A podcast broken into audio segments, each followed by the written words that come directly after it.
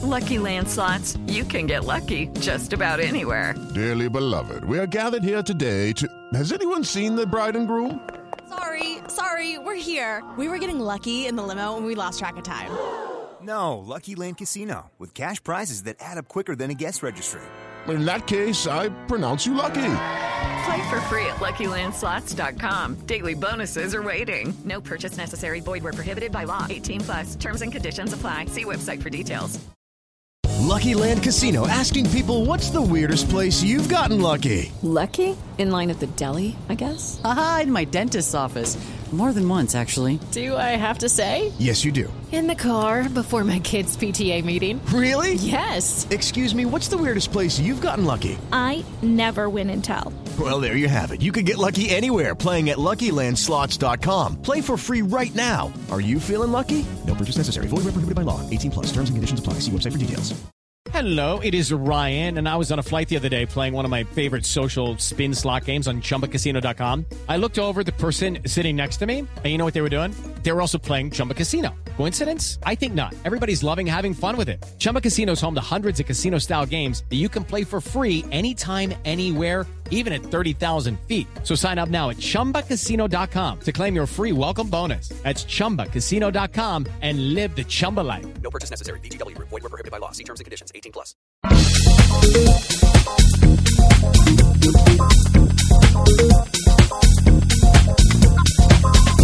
Hello there, and it's the Analyst Inside Cricket's last episode of the winter. Next week, we're going to be looking ahead to the county season, but it's been an eternal winter for England. In fact, they've been on tour for 157 days. Now, if you count the fact they left England on the 28th of October and they're returning in the next couple of days, so it's been an absolute marathon, and sorry to say, they haven't won a single test match in that time after New Zealand defied them valiantly on the last day in Christchurch. Simon, you've watched England now on tour in Test cricket, not only for the whole of this winter, but most of last winter as well. And it's, it's 18 months actually since they last won a Test match away from home. Is it becoming a bit of an exasperating experience watching England away? I think I've recalibrated the way I view England away from home. Particularly, I don't expect them to do particularly well. I didn't expect them to do particularly well in India last winter. I expected them to lose the Ashes. I thought this series here in New Zealand would be tough for them, with Boult and Southee and Wagner in New Zealand's attack, and Williamson and Taylor experienced old hands in that New Zealand middle order. And it, it's proved to be the case. Southee was man of the match here, Boult was man of the match in the, in the last Test match. Uh, England are a team in transition. They have got too many holes in their side, too many question marks over some of their players. So it is just a question of expectation, really. I did not expect them to do particularly well this winter. Well, that's a, a fairly uh, pragmatic answer, I suppose. Well, we're going to review England's overall winter in this episode, and later also we're going to talk to Ian Smith, the famous New Zealand commentator, the guy we bigged up as, well, in my view, the best commentator in the world. He's going to talk to us a little bit about what he thinks about England and actually a little bit about what he thinks about Australia as well.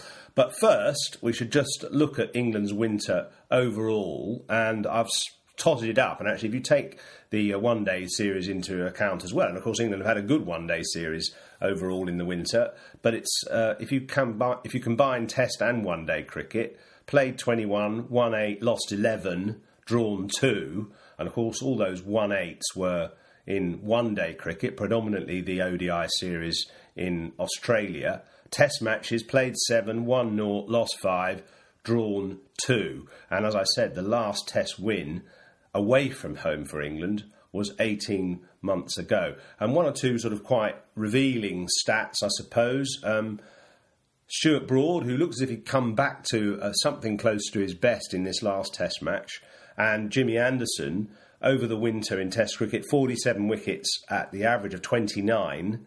The other bowlers, 34 wickets at 74. So, one thing for sure is that England are still hugely reliant on Broad and Anderson, and I'm sure they'll still be highly effective at home but you do wonder about England just finding that threat away from home. Well, that's what I was talking about holes in the team, really. They, they do need some support. Wood and Leach played in this Test match. Wood picked up a couple of wickets today. Leach picked up a couple of wickets today. So they, they lent a hand here. England couldn't quite get across the line. And of course, you look at the top order as well. Lots of question marks against the top order. England's batting, the, the top three Cook, Stoneman, uh, Vince. Stoneman and Vince making half centuries in this test match. Stoneman actually making two half centuries in the series. Trevor Bayliss said afterwards, after the draw in Christchurch, he said, you know, I, I, said to him, you know, do you see them continuing? And he said, well, yeah, probably, because who else is there? And he actually challenged county batsmen to come out and produce the runs that will get them noticed by the selectors before the first test against Pakistan at Lords. It's, it's basically your country needs you. Is anyone going to put their hand up and say, right, I want a, a test match place and I'm good enough to play for England? I mean, there, yeah, there are places clearly up for grabs. If we look at England's bowling, uh, it, it has been overall disappointing. We said that you know Stuart Broad and Jimmy Anderson did, did well, and, and I thought Broad in this Test match, you know, it looked as if the work he's done back in Trent Bridge in the last couple of months, just to get his left elbow round a bit more, pointing towards the batsman when he follows through almost. I mean, the key to fast bowling is to try and get everything in alignment. And what I've always felt with him, and, and I'm sure he, he was aware of this himself, is that he was throwing his left arm slightly away towards sort of gully as he let go of the ball. So that's his sort of directing arm, really. And that's uh, caused him to lose pace and tend to angle the ball into the right handers. And we said all along, you know, he's brilliant at bowling to left handers, especially from round the wicket. But his problem, and he recognises himself, was getting the ball to leave the right handers. And actually, if you stay on the line of the of the wicket a bit more, fractionally longer, that sort of half a second longer in your follow through in your delivery, with your left arm, actually more body is in the action, and therefore your pace should increase. And I think his pace in this Test match not only was sort of more consistent, but actually a little higher than it has been in the Ashes. I think he was touching sort of 140 kilometres, which is I don't know 87, 87, 86 miles an hour, which is which is a steady, a good pace for him. And he was getting that movement. I mean, he produced that fantastic ball to Kane Williamson, second ball of the day, which really left him and bounced off the pitch. Real vintage Stuart Broad delivery, which gave England hope, but he couldn't find it again. No, I mean, they, they tried really hard. I mean, it's, it's actually great credit to Broad to, to go away and think about what is not working with his bowling. Uh, in Australia, they had that good time in Melbourne in the, in the Test match there in the, in the fourth game, put, take, took some wickets. But actually go away and think, at, you know, at the age of 31, actually to extend my Test career, I do need to sort myself out. And he, I think we did see the, the benefits here in this Test series. He, he bowled okay in, in, Auckland here, six wickets in the first innings, and he gave England a chance with that burst this morning, those two wickets in, in two balls. It was a, a dramatic start to the day. So, you know, great credit to him to, to go away. And actually, you, you don't often see cricketers publicly show uh, as he did on social media, publicly show what, what, they're trying to do, and they are trying to improve. I mean, you, you I mean, you can view that how you want, but you know he, he, clearly wants to go on playing for England, determined to extend his Test match career, and it's, it's good to see when a when a bowler does go away and work hard and, and, and get the rewards. His perennial partner Jimmy Anderson broke one remarkable record in this Test match. Uh, he's now become the fast bowler who's bowled the most deliveries in Test cricket. He bowled during his, I think it was his 17th over in Christchurch, he bowled his 30,000th and 20th delivery. So he's now bowled, you know, close to 30,100 deliveries in Test cricket, which is more than Courtney Walsh and only less than the three spinners, Kumble, Shane Warne, and Muralitharan, in terms of Test history, in terms of deliveries bowled. I mean, it's an incredible performance that by a fast bowler, and I think he's still got more to give. That's a lot of hard yakka, Simon. Someone should write a book with that title. yes. Ah ha ha. Well, uh, I mean, he's a phenomenal bowler. He has been a phenomenal bowler for England for a long time now 35 years of age. He said at the start of the series, you know, what's your goal just to get through this series? So he's got through this series, but you did, you know, you made the point at the, at the start. England do rely on Anderson and Broad so much, and, and nothing really has changed over the winter. I mean, they'll be happy to get back to. You know, English conditions and get back to the Duke's ball as well, which you know, they've used to great effect in the past.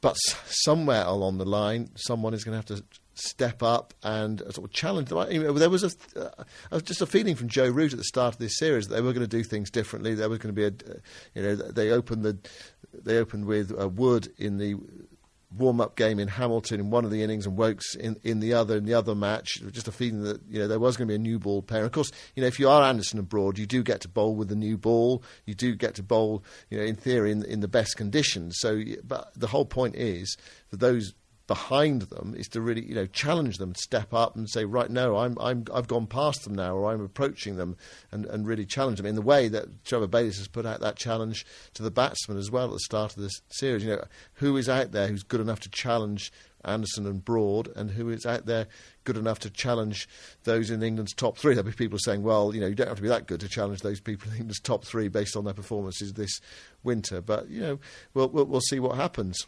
Well, I certainly hope um, Jimmy Anderson walks better when he's in his 50s than I do because uh, it does wreck your knees bowling fast. And actually, he's bowled probably a similar number of balls in Test cricket to the one, the number that I bowled in county cricket. And I figured out actually that if you factor in that you put six times your body weight through your knee every time you land, and you multiply that by well thirty thousand, it comes out at 22,000 tons of weight put through your knee over your career. And that is similar to one of those quite big ferries that goes across the channel. As one of the sort of the Brittany ferry is what you basically put through your knee in a career of fast bowling. So I hope that, that somewhere along the line, Anderson's footwear, because actually he does, I think, throw his, he gets a new pair of boots practically every match because the shock absorbers in them obviously only last a certain amount of time. Whereas uh, he gets through a pair of boots every match or two. I, I, probably only had about three pairs of boots in my whole career, and sometimes they were odd boots as well. So uh, it wasn't really uh, the, the, the kind of footwear that was going to help your future. Whereas at least now their uh, their bodies are, are better equipped with the, the kind of kit that they wear. So it now is, as you say, the opportunity for somebody to stand up and say, you know, I want to be the next Jimmy Anderson. I want to be someone who can really make make big inroads. And Chris Woakes has sort of hovered around that role, but hasn't really quite nailed it down. He was averaging 49 in the Ashes. And Mark Wood, you know, has looked good in, in bursts, but hasn't been able to really put it together as, as, a Test career. I thought he looked encouraging in this Test match, but you know he's got to find another way of taking wickets other than bowling the short ball. And then the, the hunt for a spinner goes on as well. And Jack Leach, to me, you know, we said at the start really uh, that he doesn't look a, a bowler who really spins the ball. He's consistent and you know fairly reliable, but he lacks a little bit of real spite as a spinner. And I don't think at the moment he's got quite enough variety. He's probably been able to, in county cricket, just bowl the same ball time and time again on quite often helpful wickets down at Taunton and taken a stack.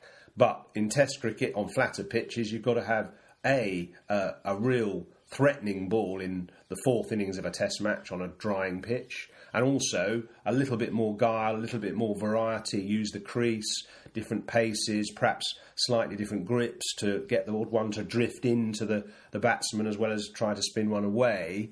Doesn't look as if he's quite got that range of skills yet, but maybe he'll acquire them is that why they haven't picked him until now? Uh, it might well be the case. They weren't that convinced that he, he's got everything. And we got to the stage eventually where his record in, in county cricket, bowling on, admittedly on helpful services, meant he, he had to be picked. You, you, Mason Crane had that back injury and he went home. Uh, Moeen Ali has been ineffective this winter, so he was dropped for this Test match. You know, in a way, they they had to have a look at, at Jack Leach. I mean, uh, his his debut was um, okay, wasn't it? I mean, he, he was steady, uh, picked up a couple of wickets today. I mean, presumably they're going to have to persevere with him. I mean, it's that other Uh, aspect of it as well is you know who else is there? I suppose you know spinners we talk about batsmen stepping up at the start of the season. I mean traditionally that's not a time for spinners is it? So you, it's going to be very hard for a spinner to sort of force their way through in, in the first month or so of the championship season. So uh, Jack Leach I imagine will be given a more opportunity in England this summer in the test side. Well let's hope he grabs that opportunity. So that's kind of the bowlers looked at for England. Uh, after the break, we'll consider England's batsmen. Okay, well, let's have a look at uh, England's batsmen over the winter. And uh, particularly, we should just look at the fact that in the 13 innings that England have played in Test cricket, they've only managed two totals of over 400 and six of under 300 out of those 13. So generally, the, the batting's been disappointing. Actually, if you also look at the averages of England's batsmen and the opposition batsmen, England's batting has averaged 28 per wicket during the winter, and the opposition's batting has averaged 46 per wicket over the winter. Now, you could say, well, England's bowlers have been ineffective, and that's partly why, but also it's a, a poor indictment of England's batting that they're only averaging 28 per man over the winter. Joe Root has been the standout um, in actually all cricket in the winter, including the one days. He's still averaging 51, which is amazing, really, considering he's played all those one day matches as well as the test matches, but he's only scored the 100. Actually, the, the leading centurion in the winter has been Jonny Bairstow with 400s in both one days and tests. But you sort of look at England's batting, and at, at the moment, you've got Root and Bairstow and obviously with Stokes missing for most of the winter, not much else. Well, they haven't learnt a lot this winter, have they? They, they? they knew they had these problems at the start of the winter, and they're still there. Nothing has been solved, and that's not particularly surprising when you don't win a Test match. You know, seven Test matches, and you don't win any of them. Where do they go from here? Where are the players? Who do you think are the players that could come in, or do they persist with Stoneman? Do they persist with Vince and and Cook? Continues. I mean, there are people out there saying, "Oh, you know, Alastair Cook's gone. You know, it's time for him to, you know, call the end of his Test match career." You said yesterday on on the podcast, England simply can't afford that because they just don't have the quality. And you, you know, you'd hope that somewhere along the line, you know. Hopefully sooner rather than later, Alastair Cook would rediscover the sort of form that he showed in Melbourne and that he's shown in the past. Yeah, well, I, I think that uh, I still believe that. I think Cook is someone who is only 33, and I know obviously the 12 years of Test cricket must have taken a huge amount of toll, but he's not playing one day cricket now. He's not trailing around the world playing in T20s or IPLs or anything. Uh, he has the opportunity now to go back and play for Essex, who are in the first division, so, you know, decent bowling attacks to face. And I think as long as he rediscovers the enjoyment and the fluency of his batting for Essex in the first month of the season, I see no reason why he shouldn't carry on playing for England. And, you know, they can ill afford to lose someone who's got the ability to bat for a day and a half. Looking at the other players, Stoneman worries me a bit because he's managed to, to, to get some starts but he hasn't been able to kick on. And what England desperately need is people to score big runs. 150s and 200s is what really turns test matches, influences test matches, not 50s and 60s. And it seems to me he gets a start, but then he doesn't know how to carry on. He gets bogged down by a, quite often a succession of short balls directed into his ribs. It, he kind of half gets through that and then has a go at one or flinches at one or something and gets out. And he just seems to get very bogged down and doesn't have to doesn't seem to have the the understanding of how to build a really big innings. And the same really applies to, to James Vince, who I, I just don't see how uh, you can keep picking a guy who's now played 13 tests and is averaging 24. I know he scored a, a 70 odd, and it was a, a nice, polished, fluent 70 odd in the second innings of this Test match. But you know, he's averaging 24 in 13 Test matches, many of them played at number three. that to me is just not good enough. So I would be looking at some younger players. I would be looking at Nick Gubbins, for one, who I think is someone who is quite an adaptable player. He's a real student of the game, he's very bright. He's a, another left-hander, admittedly, but you know maybe that's the way of the world at the moment. The left-handers seem to be piling on all the runs wherever you look, and left-handed opening batsmen all over the place. But he's someone I just think who's got a good game plan, and he's good at batting long periods.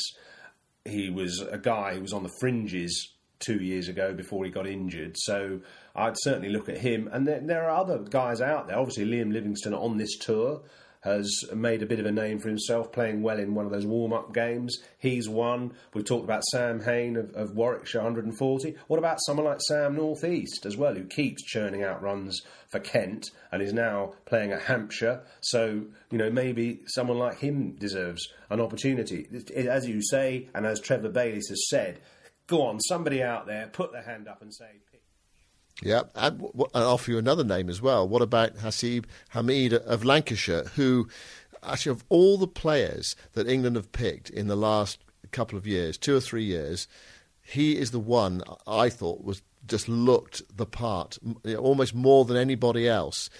And of course, he had that bad hand injury in Chandigarh, and his career has gone downhill since then. I, I wonder if you know, he's the player that we'll look at again this summer and say, well, is he an option? Of course, he's got to go out there and score runs. That's the challenge from Trevor Bayliss. But uh, technically and temperamentally, you talk about having the temperament as well to, to occupy the crease, make big hundreds. He is someone who seemed to have that. Well, certainly he's got the kind of method that you reckon would work in Test cricket, and he's made a start in India before that unfortunate injury. Then he's had a year to of recalibrate, and actually a disappointing year for Lancashire last year. But you know, this is a new season. It's a great time actually to be a county player. I think, kind of you know, first week of April, looking forward to a new season. The grass is just starting to, to poke its head above the permafrost we've had pretty much for about two months, certainly in the north. And uh, I don't know that you know, just that smell of mown grass is, is, it just gets your nostrils going, gets your juices flowing as a cricketer, and you can just put aside what happened last year. If you had a poor year for your county, it all starts again. The, slate is clean. So somebody like Hameed, wow! It, I, I mean, I'd love to be him now. Just thinking ahead to the opportunity over the next three or four months. Is he good enough? I felt I felt that the, the, the, there was one little technical thing about him. He played very low with his hands, and it works okay in someone like India where there's not much bounce when you're playing forward. But when you play forward on a slightly bouncier pitch, and you know some of the English pitches are reasonably bouncy, test pitches, then you can get into trouble. You can get hit on the hands, and that's in fact what happened to him. Of course, he did get hit on the hand and, and broke his hand. So that's my one little worry with him. And Nasser Hussain was someone who had that habit, and people used to call him Poppadom fingers because his fingers broke at the slightest provocation. Uh, but he managed to get through a, a, test career, even with that sort of funny method. Uh, and so hopefully Hameed can do the same. But someone out there has a wonderful opportunity. Right, well, I said I'd get the Kiwi commentator Ian Smith on and I asked him first about the pride in his country after their fantastic defiance on that last day. Incredible day, really, wasn't it? I mean, it's, uh, I think that's one of the great beauties of Test cricket. Just throws up the most unlikely heroes in difficult uh, situations, and obviously we had a couple in that last session, Ish Sodhi and uh, and Neil Wagner, who clearly uh, are on the side to get wickets, not save wickets. But it was just, it just they got more and more determined they dug deeper and deeper, and um, England just weren't able to come up with the answers, and they, they gave it everything. I don't, I can't really.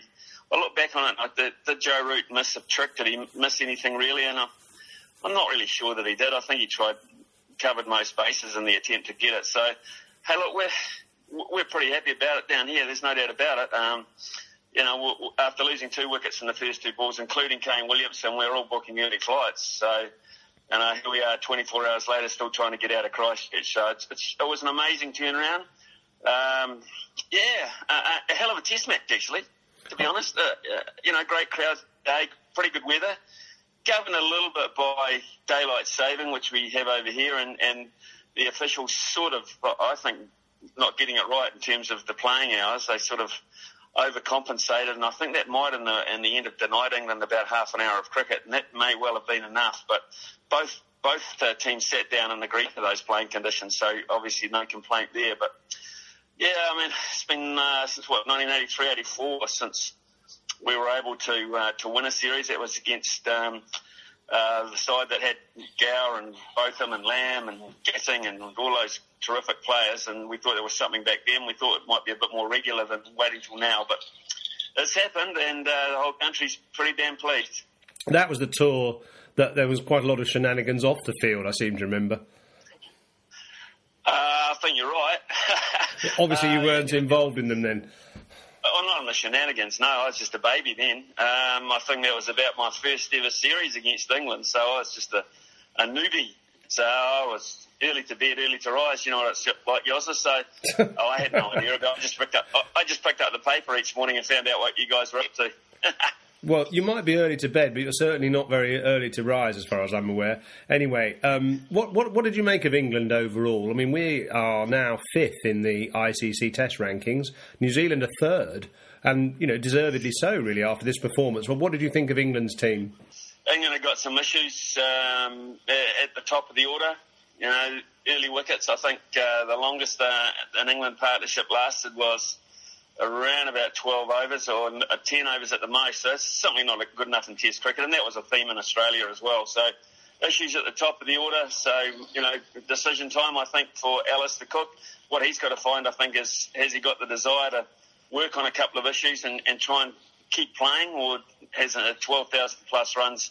Uh, has he done enough? Of course, he's done enough They'll go down as one of England's greats. But when you're looking to change and you're looking to um, to, to improve you're still got to make those tough decisions. So I, am not sold on Stoneman, uh, and I'm not I'm not sold on Vince either in Milan. They just keep getting out the same way. So real issues, I think, in the batting. You've got to get, get back to making big scores. So your ageing bowling attack, and uh, not one second think that Anderson and Broad are finished, but they're getting closer than they uh, they were. So you've got to get big totals to protect the new bowlers coming through. I suppose it, it hasn't uh, escaped your notice what's been going on in Australia and obviously in South Africa. Uh, has there been a sort of wry chuckle from New Zealand quarters about all the stuff going on over the Tasman, or is there a, an element of feeling you know, slight sympathy as well? No, there's no sympathy. Um, I, I think the man in the street over here and the, the, the average sporting fan is absolutely loving it. Um, you know, we have been on the receiving end as much as any other team over the years.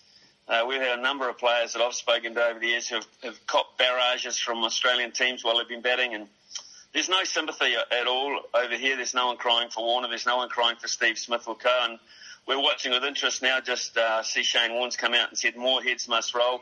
Which heads they are, I don't know how, how high it'll go, but you know, people like James Sutherland and, and Pat Howard and those guys that are involved in it, I mean, they can only do so much. You're talking about grown men here. If they want to behave in an insulting fashion time after time after time, if they want to bring personal issues into the game, sooner or later it's come back to bite them. And, you know, the big ugly bulldog has come back and got them this time round. So there is no sympathy uh, this far away from Australia. We're next door neighbours, but honestly, uh, when it comes to this sort of stuff, no, nah, no, nah, they they got they they've given it. Now they're taking it.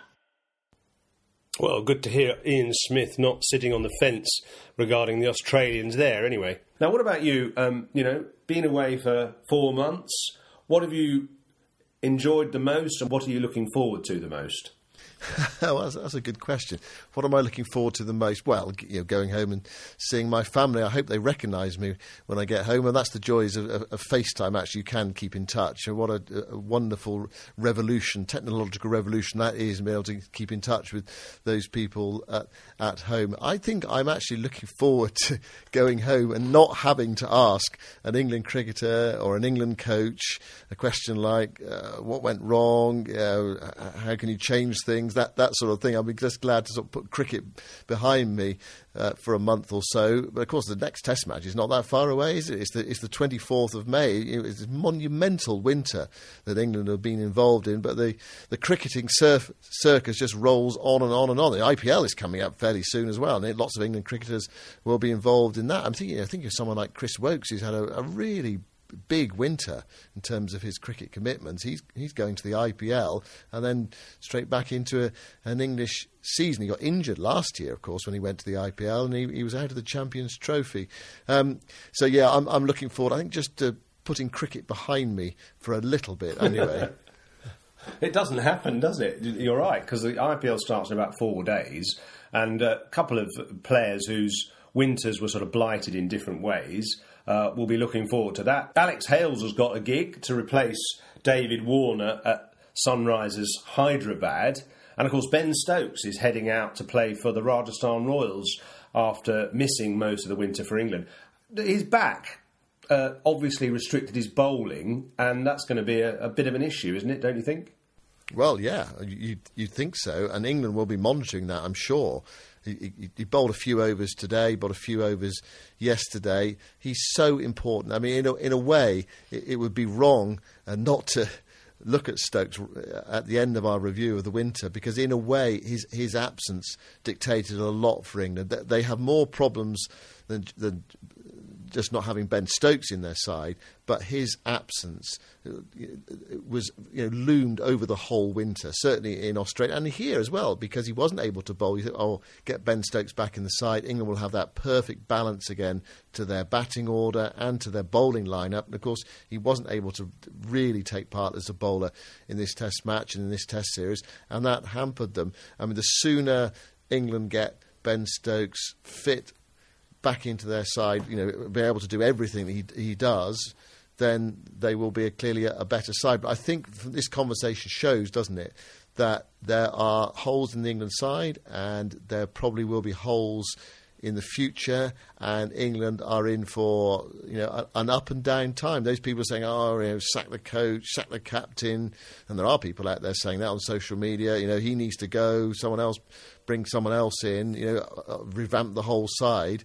Uh, you know, that isn't necessarily, doesn't feel like the right answer. But, it, you know, on the other side of that, it, it does feel as if England are in for a, a, difficult period. They really will be, I think, they really will be challenged by India this summer. There's a two-match series against Pakistan at the start. We don't, you know, quite know how that's going to go. We don't quite know the strength of Pakistan coming to England at that time of the year. But I think they'll really well be challenged by India in the Test series, which begins at the, the end of the summer. And lots of the Indian players are coming to play. They're taking their preparation really seriously before that Test series. Kohli's playing for Surrey, for example. You know, he wants to really prove himself in England this time. It's going to be a fascinating series, and England, you know, despite the fact that England normally do well at home and teams generally do well at home, I just wonder whether you know India will really, really. Uh, provide a stiff test for them this summer. That's what it feels like at the moment, anyway, at, at this stage, after what's been a disappointing winter. Well, 157 days of disappointment interspersed with one or two highlights when England won the one day series against Australia is over. The sun hasn't quite poked itself uh, above the clouds in England yet, but I think it's due to by the weekend. And so, what I'm going to do, and hopefully you as well, actually, when you're back, is is get round the counties a bit and check out the the talent and the form and the ability of one or two aspiring England players. So keep listening to this podcast. We're going to go back to a regular Monday slot and we'll look for the next month at least at some of those promising players around the county circuit.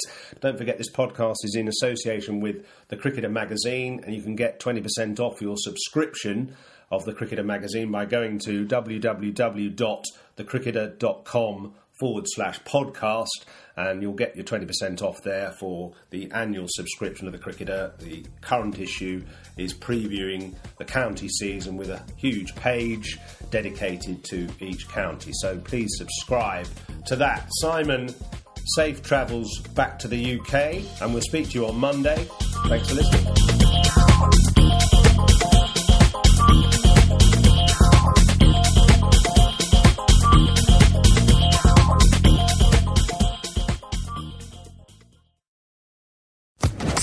Podcast Network.